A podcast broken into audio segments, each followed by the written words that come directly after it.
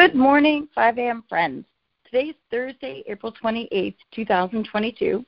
I'm Lisa Chinati calling in from the historic city of Boston, Massachusetts. Inman has been blowing up with news coming from the happenings with the DOJ. Zillow is slashing lead flow, then increasing it. They're leaning back into market based pricing, and then they're all in on flex. Interest rates are crossing 5%. Not only is inventory at an all time low in a lot of markets across the country, but the number of sales is actually down about 20% year over year. There has never been a time when I've wanted a crystal ball to tell me the future more than now. But as the famous Dolly Parton says, the magic is inside of you. There ain't no crystal ball. That magic inside of you, the magic that helps you navigate the future and build an absolutely bulletproof business, is your ability to accept, or maybe just not not to just accept, but rather embrace change. Because, like it or not, we know that life is change.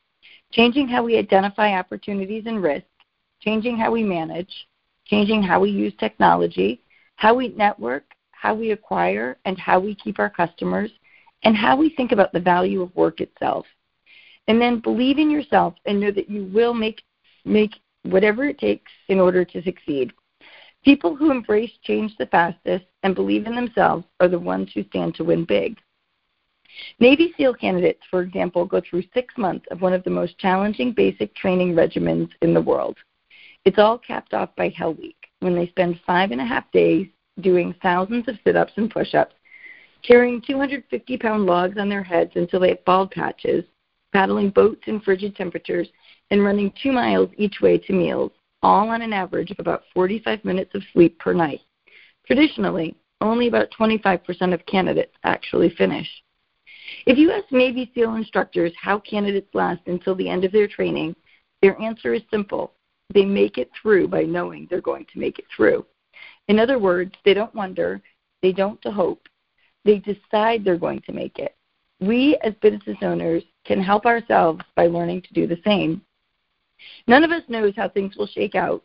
We don't know the future of buyer agency commissions, whether Zillow will become their own brokerage, if mortgage rates will reach 7%, or whether inventory will catch up with buyer demand. In that way, we are all equal. But there are some things you can do to set yourself up to successfully navigate the ever changing landscape around you. One, find time. Set a time in your planner for a regular vision session. Keep it as an important meeting that can't be missed. Protect that time. Keeping your head down and rowing hard for the benefit of your business is admirable. However, hard work alone won't grow your business to its full potential. As difficult as it may be to pull yourself away from the day to day activities of lead gen phone calls, showings and inspections, walkthroughs and closings, you must find the time to think calmly and objectively about your business. You must step back to analyze your business within the big picture and in the long term. You must look past the symptoms that you can easily see and find the underlying causes of your issues one of which is probably not having enough time to perform your key role or roles because you are attending to other urgent matters that would be best handled by someone else. Learn to delegate tasks that others are capable of doing and focus your time and energy on working toward your brilliant and evolving vision. Two, get back to the basics. Make a list of the most critical parts of your business and make sure you are addressing and monitoring those items every day. Make a list of any key issues and be sure that your business vision addresses each of them. Execute on the plan to address those issues, otherwise, you'll be dealing with them at some future date. Yes, your business is unique, but certain basic principles apply to all of us. You must be relevant in your market, and you must do so in a way that is unique. You've got to stand out from your competition. Internally, within your business, you must have adequate cash on hand to fit your strategy, effective cash management flow, or cash flow management, and sound operational policies and procedures. Number three, forget the numbers at first. Most of us think that the strategic planning for our businesses start with spreadsheets and endless columns of numbers, but you should actually leave this until the end of the planning process. Think about your customers first and your potential customers in your market. How do you know what those customers need or want? Is what you offer better than what everyone else offers?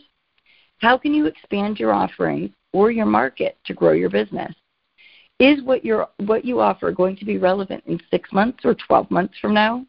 These are the key questions that you need to answer before you can even begin to start to predict the financial parts of your future.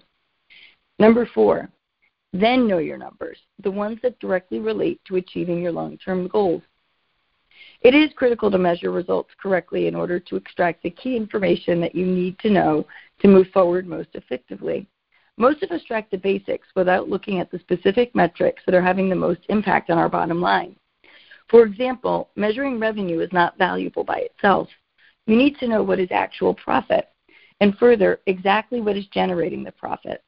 It takes a bit more detailed analysis to determine if you are on the right track to achieve your goals. And finally, always remember entrepreneurship is a team sport. You hire people based on their knowledge and experience, so use it and lean into it.